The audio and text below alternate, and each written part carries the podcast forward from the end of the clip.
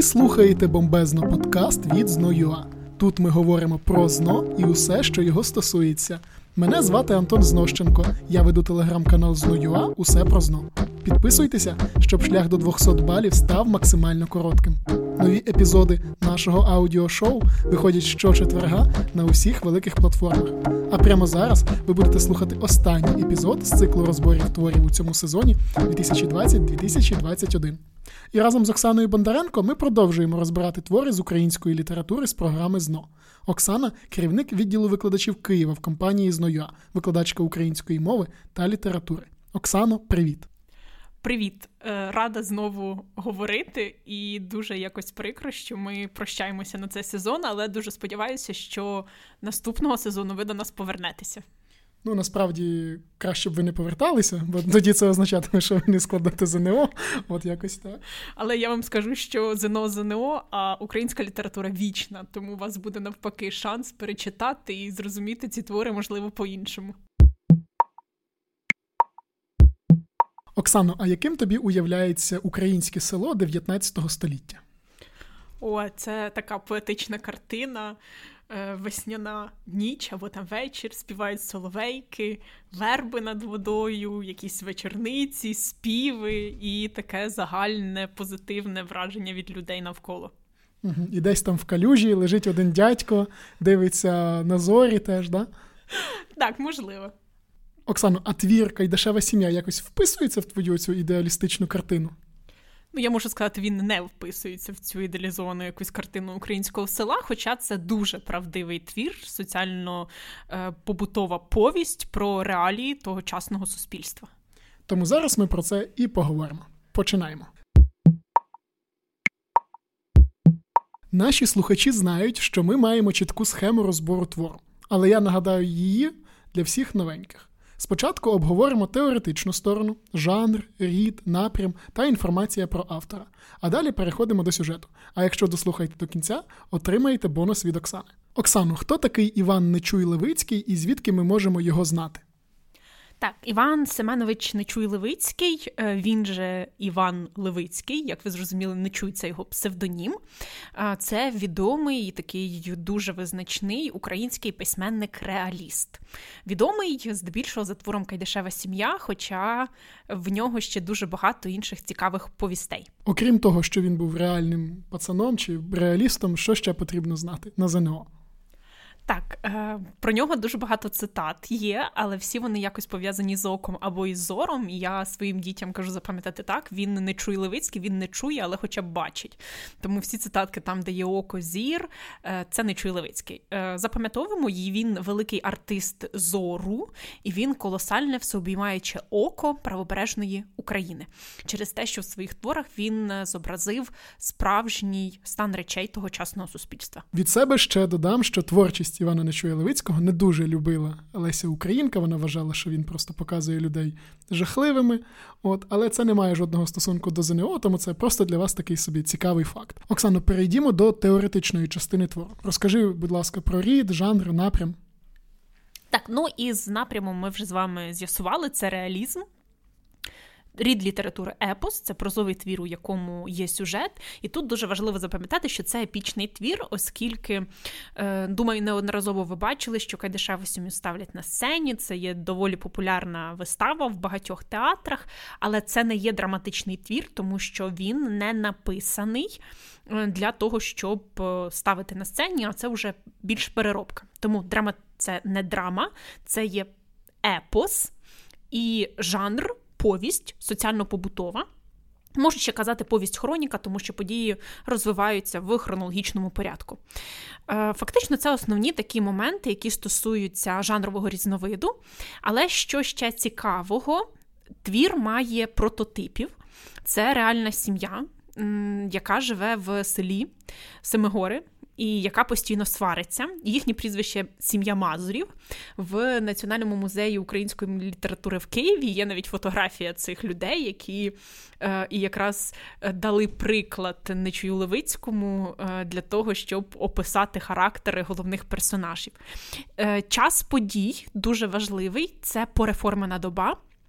Або час після скасування кріпацтва, це 1861 рік. І дуже важливо, тому що ця саме пореформана доба впливає на людей, на їхнє розуміння там себе і е, свого побуту. І тому в багатьох людей відбуваються такі зміни в поведінці. На жаль, е, виникають дуже негативні там різні явища в суспільстві, і це все нам показує автор. І словосполучення пореформена доба у нас буде е, активно. Брати участь у формулюванні якраз теми цього твору. І ще один момент: місце, де відбуваються події, це село Семигори біля річки Рось. Е, також у нас герої будуть іти на прощу до міста Києва, і ще одна із невісток буде родом із села Бієвець, яке знаходиться недалеко від села Семигори. Ти сказала, що події у творі відбуваються в переформену добу. А як це відображається на темі? Ну, якщо сформулювати тему твору, то це буде ну, широко зображення українського села в переформену добу або після скасування кріпацтва на прикладі однієї сім'ї. І ще може бути. Е, така е, ну, таке формулювання, що е, падіння патріархального ладу в переформену добу, тому що ми будемо бачити в творі, як оця особа батька Омелька Кайдеша, вона, ну, на жаль, не є такою визначною, як е, особа матері Марусі Кайдашихи, яка е, всю свою сім'ю бере в свої руки і керує фактично замість чоловіка. Оксано, а цей твір, як я зрозумів, достатньо відомий, враховуючи, що я його читав і він мені сподобався, і теж вважаю його класним. От е, чи були відгуки від інших якихось літераторів е, про цей твір? Так, е, нам треба ще ну, знати і розуміти, що е, в цитатах про Кайдешеву сім'ю якраз буде Словосполучення може бути сміх крізь сльози, тому що з одного боку нам дуже весело е, читати ось ці всі побутові сварки, а тоді ми розуміємо, наскільки це ну, була не дуже така приємна ситуація, е, що за якісь дрібні речі в сім'ї був скандал. І е, у нас є кілька цитат, які характеризують цей твір. Перше, що Кайдашеве сім'я це арена людських пристрастей, і друге, що цей твір це чи не найкраща оздоба українського письменства письменства, тобто прикраса. Оксано, хто ж тоді головні герої твору? Оскільки в нас в темі звучало, що на прикладі однієї сім'ї відбувається показ е, тогочасного життя селянства, то героями головними є сім'я е, Кайдашів, як ми розуміємо із назви. Е, Є батько Омелько Кайдаш, він дуже богомільний, і він постить кожну п'ятницю, там, щоб не померти наглою смертю, ходить в церкву, але це не заважає йому ходити у шинок. Також він такий міцний будовою, але має сиве волосся, і він е, майструє з дерева і є доволі таким е, хорошим майстром своєї справи. Його дружина Маруся Кайдашиха. Її пізніше будуть називати Ведроока Кайдашиха, тому що її виб'є невістка Око. А так, е, Маруся Кайдашиха за панських часів була такою доволі е, популярною помічницею, і цим вона дуже хизується, що працювала у панів, що її там запрошували готувати на різні там хрестини, запрошували до священника, і вона цим дуже хизується. Е, Кайдашиха за е, останнім писком моди носить жовті чоботи, що її виокремлює серед усіх інших жительок цього села, тому що більш такого ніхто не носив. Вона з собою носила хустинку, таку білу, якою там витирала обличчя, постійно на панський манір говорила проше вас, і коли розмовляла із кимось, то неодмінно згадувала, що от в панів вона була і була дуже на високому такому місці. Далі у цієї сім'ї є двоє синів: Карпо і Лаврін, Карпо старший, Лаврін молодший. І вони увібрали в себе характеристики своїх батьків. Але Е, Карпо схожий зовнішньо на батька, а внутрішньо схожий на матір. А Лаврін, навпаки, зовнішньо схожий на матір, але внутрішньо схожий на батька. Тобто Карпо він такий, е, ну, теж високої думки про себе, як і його матір Маруся Кайдашиха. Сам він з такими широкими батьківськими плечима, е, з батьківськими карими очима, е, але в нього були тонкі губи, які мали в собі щось неласкаве, з блідуватим лицем, і був рудий. Е, тоді, коли е, Карпо піде залицятися до своєї нареченої Мотрі, е, вона казала, що з чорнобривим би гуляти пішла, а рудому зась. Тому що якось тоді руді були не в моді. Лаврін же ж, навпаки, він був білявий, синьоокий, мав молоде довгасте лице, тонкий ніс. Ці його, як небо, очі світилися дуже привітно і ласкаво, і він був схожий з виду на матір. І невістки, е, дружина старшого сина Карпа Мотря. Він уявляв собі ідеал жінки, яка має серце з перцем, яка бриклива, як муха в спасівку. Таку він і собі знайшов. Вона була висока, е, в очах було щось гостре, палке гаряче. Вона була одночасно розумна і трішки зла але з такими кремезними міцними ногами, не дуже тонка і з чорним волоссям. Але за характером це для Карпа був просто ідеал дружини. Милашка, навпаки, вона була більш ніжна, вона була така низенька, тендітна, е, з тонким носиком, вона була гарна, як калина. От в неї в описі дуже багато порівнянь саме з калиною. Е, була з поетичною душею, з ласкавим серцем. І е, навіть коли розмовляла, ну вона не могла нікого образити, така вона добра, ніжна була. Оксано, це вже всі основні герої, чи ще ні? Основні всі, тобто в нас все крутиться довкола сім'ї. Там потім у Карпа і Мотрі і в Лавріна з Милашкою з'являться діти, але там о, імен їх там нам не треба знати. Ну, є ще одна героїня це баба Палашка Солов'їха, яка відіграє не останню роль е, ще в одному конфлікті в сім'ї Кайдашів. А перш ніж ми почнемо розбиратися з сюжетом, я розповім вам про курси з Нойоа. У нас є викладачі з власним балом 195, підручники, в яких лише потрібна інформація, та зручні офіси у Києві та Харкові. А якщо ви з іншого міста чи села, можете готуватися онлайн. Перше заняття безкоштовне. Реєструйтеся на урок за посиланням в описі подкасту. А ми переходимо до семи гір. Оксано, з чого усе починається? Ну, перед тим як ми будемо говорити про сюжет, ще хочу зауважити, що під впливом цензури е, Нечую Левицькому довелося переписати початок і кінець е, цього твору. Він дещо змінений. І зараз ми всі знаємо, чим закінчується кайдешева сім'я з великою кількістю мемчиків про те, що груша всохла. Насправді, якщо говорити з боку реалізму, то це не є в якийсь е, реальний фінал, бо ми розуміємо, що проблема була не в груші, і якби груша всохла, то ця сім'я знайшла б собі інший привід для сварок. Так от, перший фінал він е, звучав так, що груша е, з кожним роком розросталася все більше і більше.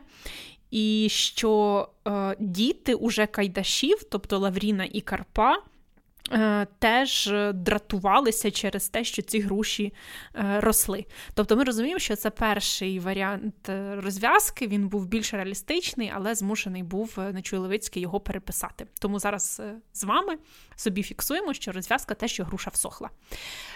Події відбуваються в селі Семигори, і зрозуміло, що на початку опис села Семигори. Чому воно називається Семигори? Тому що навколо села Горби, такі горбиста місцевість.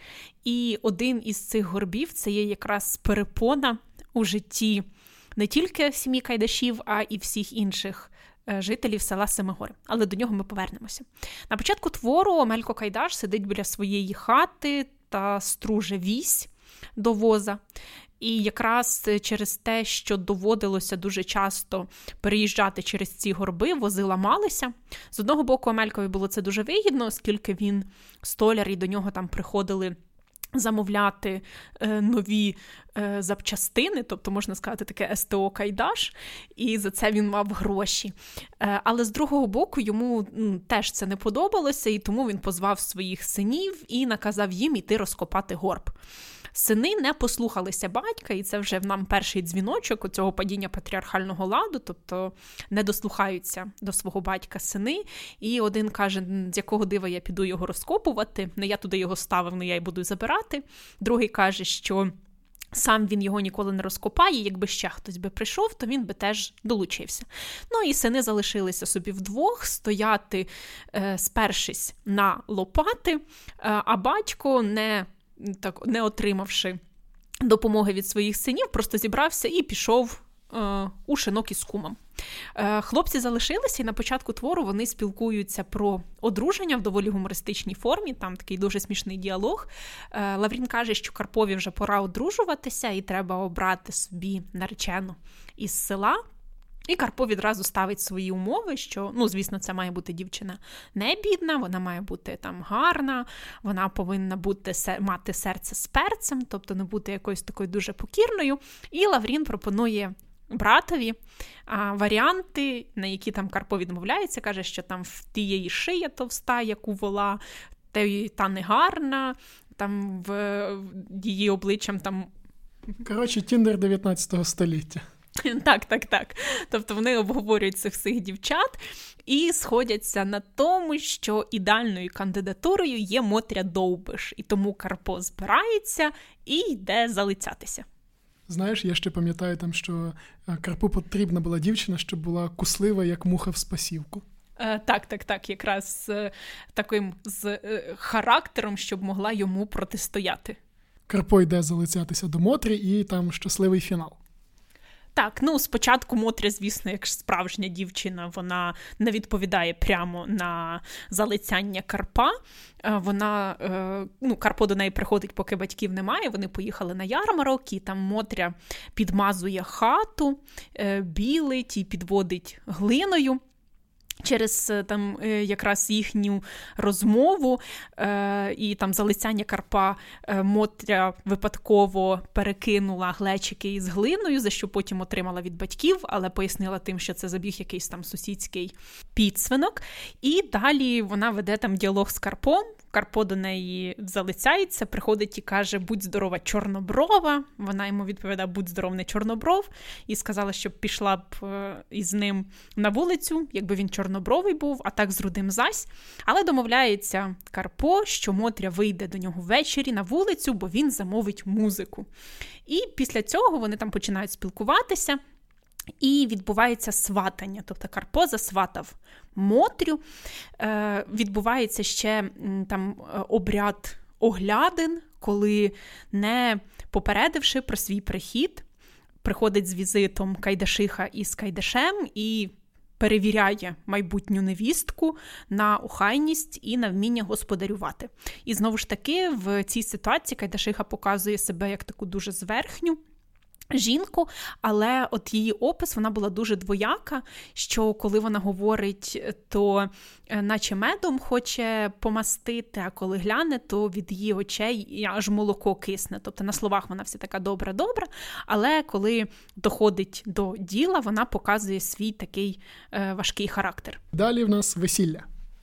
Так, могло б бути, але не в кайдашевій сім'ї. Е, У нас просто є згадка, що було велике гарне весілля, яке святкували кілька днів, але його не показано, тому що саме весілля нам не важливе. Коротше, бюджет не завезли, Нечуй Левицький вирішив, ну його нафіг. Е, Так, і просто ми пропустили цю сцену. Чому не важливе весілля? Тому що якраз е, е, вся от справжня така ситуація, все справжнє життя починається після одруження. І якраз з перших днів Мотря переїхала до Карпа додому. Вона привезла з собою придане, багато приданого, і тому фактично Кайдашиха була за цю невістку. І починається Е, якраз побутове таке родинне життя. Кайдашиха з першого дня прикинулася хворою, не злазила з печі, і вся робота відразу лягає на плечі Мотрі. Вона не звикла, щоб нею е, так командували вдома. Вона була такою дуже е, дитиною люблячої сім'ї і могла постояти за себе, як не дивно. Ми пам'ятаємо, який характер обирав собі Карпо. І уже перші сварки виникають в цьому моменті, тому що розкусивши швидко свою свекруху, е, Мотря теж е, якось вдає із себе хвору для того, щоб е, ну, продемонструвати, що вона не дасть собою командувати, і виникають різні сварки на побутовому рівні. Як бачите, ще Іван Нечуй-Левицький писав, що жити після одруження разом з мамою, татом і дружиною це не найкращий варіант. Але що ж відбувається в Семигорах? Так, я тут згадала, що ну сказали, що були якраз сварки на побутовому рівні, і далі вони просто нагнітаються, нагнітаються і нагнітаються. То е, Кайдашиха піде по селу розказувати, що в неї дуже погана невістка, і через це починають вони сваритися. І з того часу якраз Мотря показує свій норов, тобто вона захищає себе, Карпо захищає Мотрю, і починається ще більша більша сварка. Е, Далі е, Мотря е, починає прясти полотно. І коли виходить дуже хорошої якості полотно, його забирає собі Кайдашиха в скриню, залишаючи якоїсь поганої якості тканину. Мотря не хоче ходити в сорочках з товстого полотна, е, починає докоряти свекрусі, що багато працює, а її ніхто не цінують. І в цей момент е, ну, для того, щоб якраз створювати нитки, використовується такий пристрій, який називається мотовило. І жінки починають е, виривати з рук один в одного ось це мотовило, починають сваритися. Е, на цей крик приходять е, чоловіки. Е, Лаврін сміється з цієї всієї ситуації, тому що матір б'ється із невісткою за якийсь шматок дерева. Карпо підтримує свою дружину. Відповідно, Омелько підтримує свою дружину, і Карпо ставить батькові ультиматум, каже, що треба їх відділяти в окрему хату. Карпо знає, та? тому що не буде більше нормального їх життя. І тут, після того, як батько його не підтримав, Карпо піднімає руку на батька. І це теж, знаєте, ну, і, і в цьогочасному суспільстві це не дуже ок, а в тогочасному суспільстві патріархальному це взагалі е, дуже великий гріх, да? тобто підняти руку на батька. І ну, в хаті запанувала на деякий момент тиша, і після цього колотнеча продовжувалася ще дуже-дуже довго. Е, зрештою, Омелько знайшов вихід з цієї ситуації. Він просто зробив ще одне мотовило для того, щоб жінки порозумілися. Ну, з лінією Карпа мені вже все особисто зрозуміло. Що ж там Лаврін? Так, і якраз після одруження Карпа приходить черга Лавріна. Е, ну, Ми пам'ятаємо, що він такий більш поетичний, такий хороший, і якраз і дружину собі він зустрічає таку ж. Одного разу батько його відправив у млин е, по і коли він їхав, е, просто на дорозі побачив ну, дорогою на полі побачив дівчину, заквітчену польовими квітками, дуже таку гарну. Е, Вони спілкувалися, він її провів додому, дізнався, що це Милашка, вона сусіднього села і прізвище Балаш. Жила вона в старенькій маленькій хатинці, в неї було багато дітей у сім'ї. Е, Вона була дуже бідна, але дуже лагідна, дуже така мила, вродлива, е, сором'язлива, і саме така дівчина дуже запала в душу. Лавріну.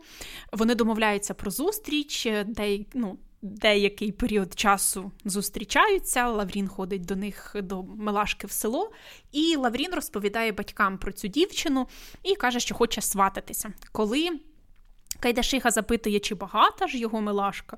Лаврін каже, та, звісно, тому що в його очах вона дуже така дуже гарна, тому що він її любить. І Кайдашиха з Омельком збираються якраз їхати на оглядини уже до іншої невістки. І це теж дуже гумористичний момент, тому що Кайдашиха намостила купу сіна для того, щоб її здалеку було видно. На це сіно застелила такі е, ну, тканину. І коли ї... Семигори, пам'ятаємо, знаходяться на горбах, і коли їхали з одного горба на інший, воли не витримали, і ця вся конструкція перевернулася. Е, коли Кайдашиха заходила в хату, оскільки була хата маленька, низенька, така бідненька, в неї був такий високий очіпок на голові намощений. Вона цим очіпком майже ну, не знесла двері, точніше, дверима знесла цей очіпок. І коли приїхала. Е, сім'я Кайдашів у е, Солобіївці, в якому жила Якраз Мелашка.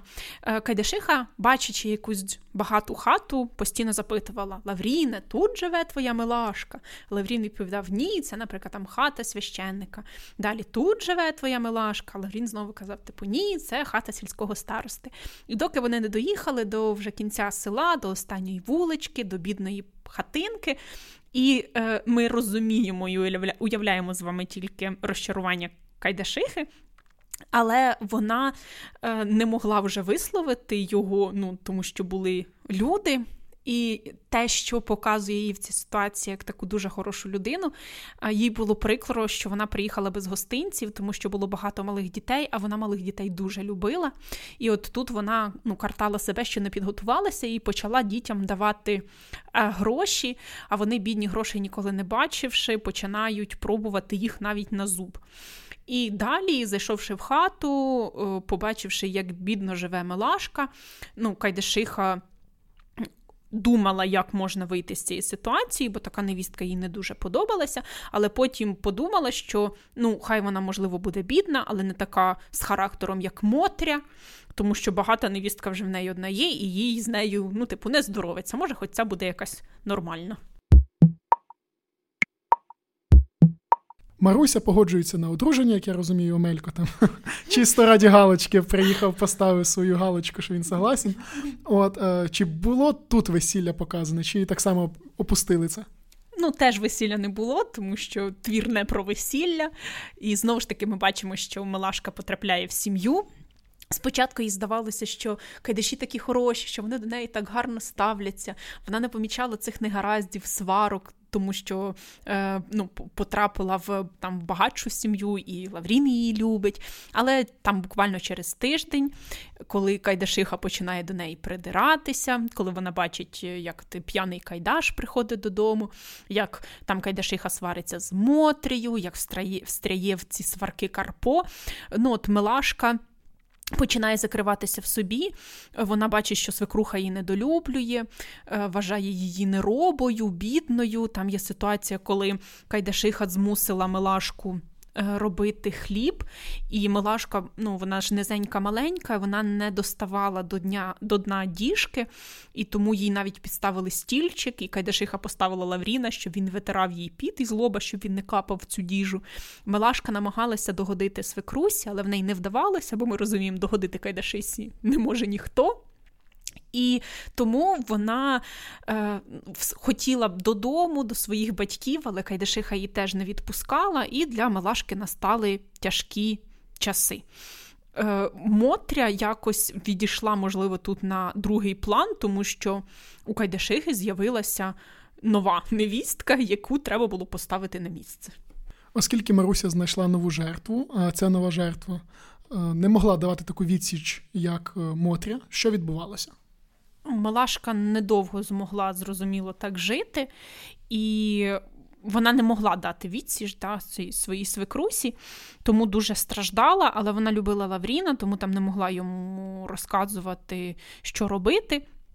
І в неї фактично було два ворога, тому що вона жила разом із Кайдашихою ну, в одній хаті через сіни одні, тобто вхід був один, просто на дві сторони.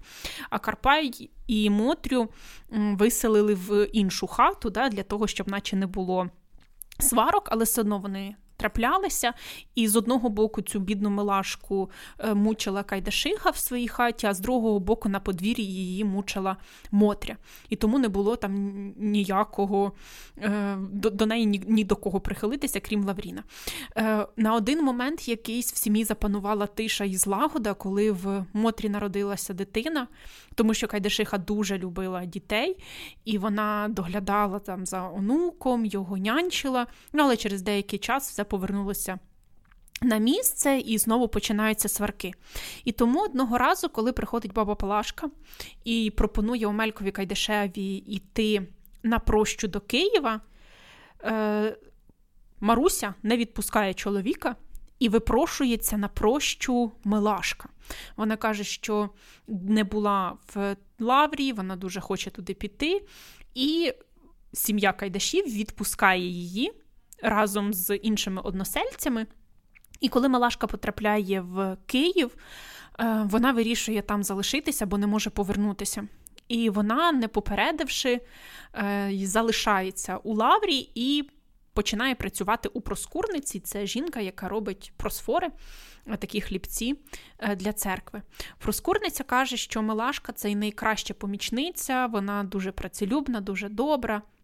Їй дуже подобається працювати з нею, але тужить Милашка за Лавріном, про нього згадує е, і постійно ну, от, її серце аж тремтить при спогад, під, ну, під час спогадів. Лаврін так само не може бути без Милашки. Звісно, коли баба Палашка прийшла в село без Милашки, е, щинився скандал, і там теж були там крики і сварки. Лаврін разом з Кайдашихою збираються, йдуть шукати Мелашку. Вони знаходять і в Києві. Кайдашиха обіцяє більше е, її. Ні, ну, Не критикувати, не змушувати нічого робити. Вона стає добрішою до молодшої невістки, і на деякий час теж починається такий мир і злагода в Кайдашевій хаті. Але ми розуміємо, що не до кінця твору буде така ідилія. Оксано, що ж порушило оцю ідилію? Порушила ідилію, ну, можна сказати, смерть Кайдаша. Після того, як е, Лаврін одружився теж, він перебирає на себе якраз господарство батька, і Омелько з того часу тільки майстрував, заробляв гроші, але ці гроші забирала в нього дуже часто Кайдашиха, і він все частіше повертався додому п'яний. І до нього почали в гості ну, приходити уявні друзі. То до нього прийшов якийсь чумак, то ще якийсь чоловік, йому являлися різні ангелики. Е, Були навіть якісь там е, припадки, коли він е, навколо себе щось там кричав і намагався бити, е, уявляючи якихось ворогів і чортів. І кайдаші намагалися якось батька врятувати, навіть водили до священника е, для того, щоб його якось йому відробили, але це помогло. Тільки на деякий час, потім знову Кайдашеві ставало все гірше. І одного разу, на жаль, йому привидився чумак, який е, починає розмову, і Кайдаш е, втопився, його завів цей чумак на греблю, і зранку Кайдаша знайшли е, утопленим. Після смерті сини відразу почали ділити господарство. І теж е, під час розподілу землі відбувається конфлікт, тому що, звісно ж, Модрі здається, що їм потрапила менша частка землі, і переміряли город, вийшло порівну нарешті, і начебто може. Здатися, що на цьому все ж закінчилося, тому що кожен отримав свою частку. Але не все так сталося, як гадалося, тому що почали ділити інше господарство. Там ще є пасіка, там ще є худоба, там ще є реманент, і хлопці ходили постійно у волость. Волосний вже не знав, що з ними там робити, і хотів, щоб уже швидше все це закінчилося. Але брати починали дуже от е, так е, ділити батькове добро до е, останньої якоїсь до останнього шматочку землі. Спочатку конфліктували значить, жінки, тепер конфліктують брати. Можливо, похід до священника таки потрібен був би. Так, якби тільки брати, то можливо б допомогло. Але тут на арену виходять жінки, тому що їм же ж теж сумно живеться. І починається теж багато сварок за е, курей, тому що там Мотря побачила свою курку на сідалі у Кайдашихи і полізла забирати яйця, які, начебто, вона знесла.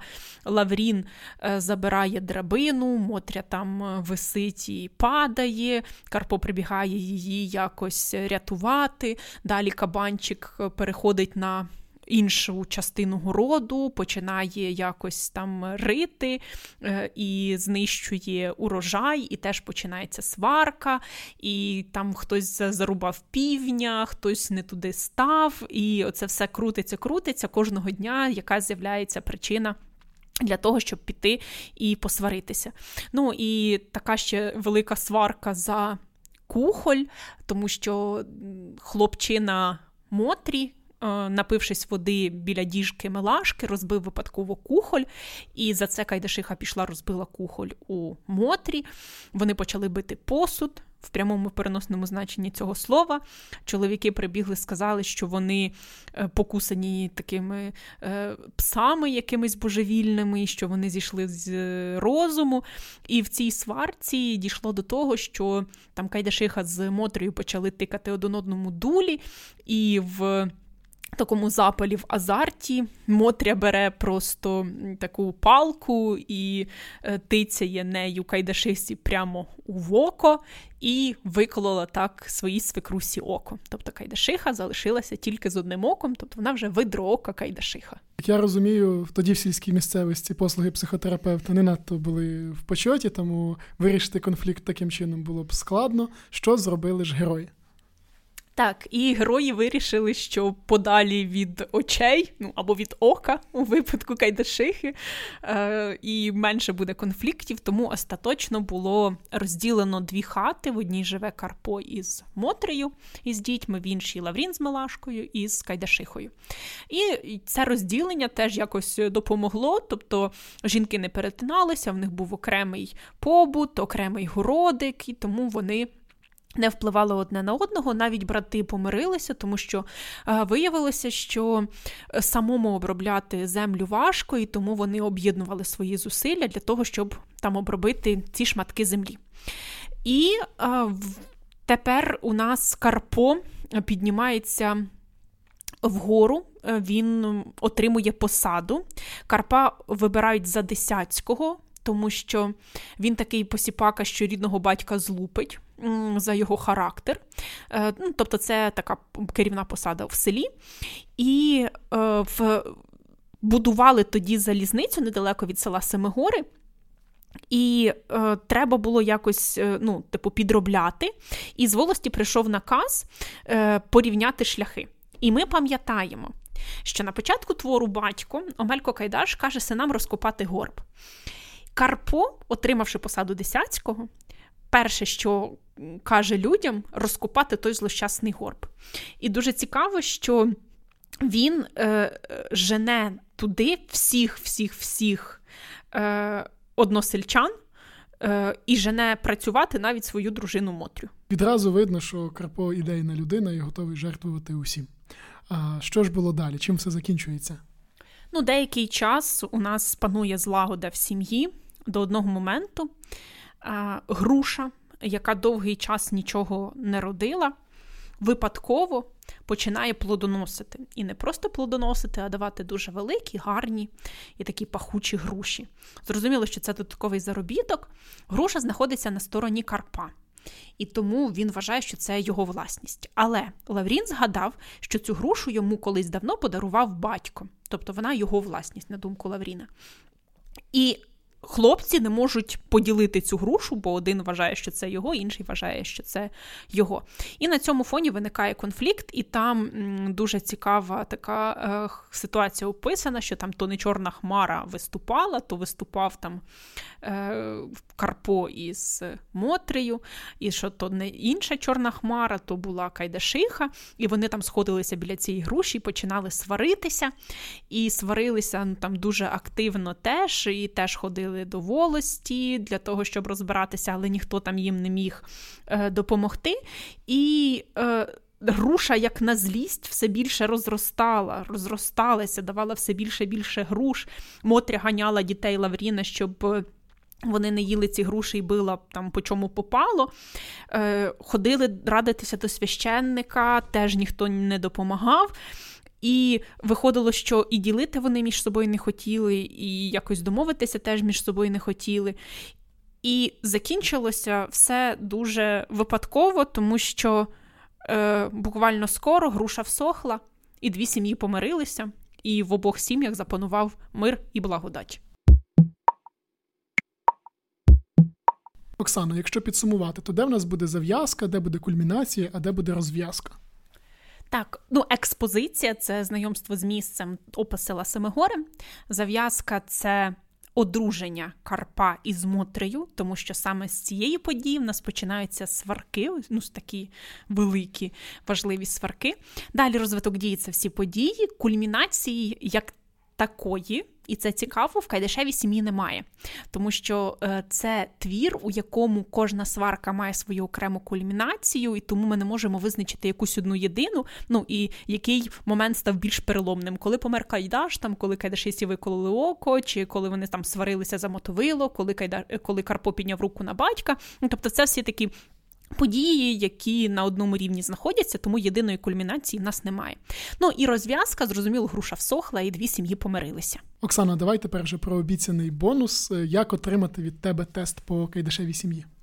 Так, е, для того, щоб отримати тест, вам необхідно написати кодове слово Кайдаш в директ в нашому інстаграмі або в чат-бот в Телеграмі, е, і ви отримаєте посилання. Але я ще думаю, що ви неодноразово бачили е, дуже багато цікавих мемів і класних про кайдашеву сім'ю. Пропоную ними поділитися для того, щоб підняти собі настрій. Тому скидайте їх у повідомлення і будемо разом сміятися.